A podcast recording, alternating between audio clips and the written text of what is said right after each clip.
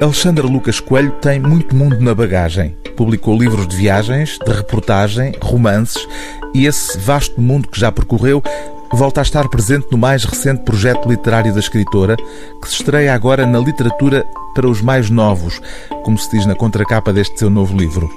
Orlando e o Rinoceronte é o primeiro volume de As Aventuras de Orlando, um menino de oito anos de carapinha ruiva, ruivo por parte da mãe e com a carapinha herdada do pai, que é guineense. O rinoceronte desta primeira aventura de Orlando vem de um episódio histórico. O tio conta ao miúdo, por Skype, a partir do Rio de Janeiro, o caso do rinoceronte oferecido a Afonso de Albuquerque no século XVI e tornado famoso pelo desenho, tantas vezes reproduzido, do artista alemão Albrecht Dürer, um desenho que está no Museu Britânico de Londres. É este o pretexto para se falar da expansão portuguesa no mundo, com o propósito didático de escapar à narrativa mitificada dos descobrimentos. Nesse tempo, os africanos eram usados como escravos, explica o tio Tristão a Orlando. O meu pai já me contou isso. Os avós mais antigos dele foram escravos, diz a criança. Pois, quer dizer que os teus avós mais antigos foram escravos, confirma o tio. Orlando fica calado a olhar para Tristão.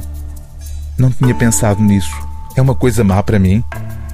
Para ti, não. É uma coisa má que foi feita a muita gente. Milhões?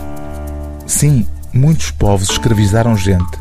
Só Portugal, um país tão pequeno, tirou vários milhões de pessoas da África e fez uma coisa que ainda nunca tinham feito: levou alguns milhões para o outro lado do Atlântico. Para quê? Para trabalharem à força a explorar as riquezas do Brasil. Alguns eram da minha família. Se calhar. Tristão sorri. E agora moram no teu cabelo. É como se os levasses para toda a parte, diz o tio e para o futuro. Então é bom saberes esta história. Sempre que é contada, eles ficam mais felizes, dançam lá nas estrelas e será mais difícil haver escravos porque tu não vais deixar e quem ouvir esta história também não. O livro do dia TSF é Orlando e o Rinoceronte, texto e ilustrações de Alexandre Lucas Coelho, edição Alfaguara.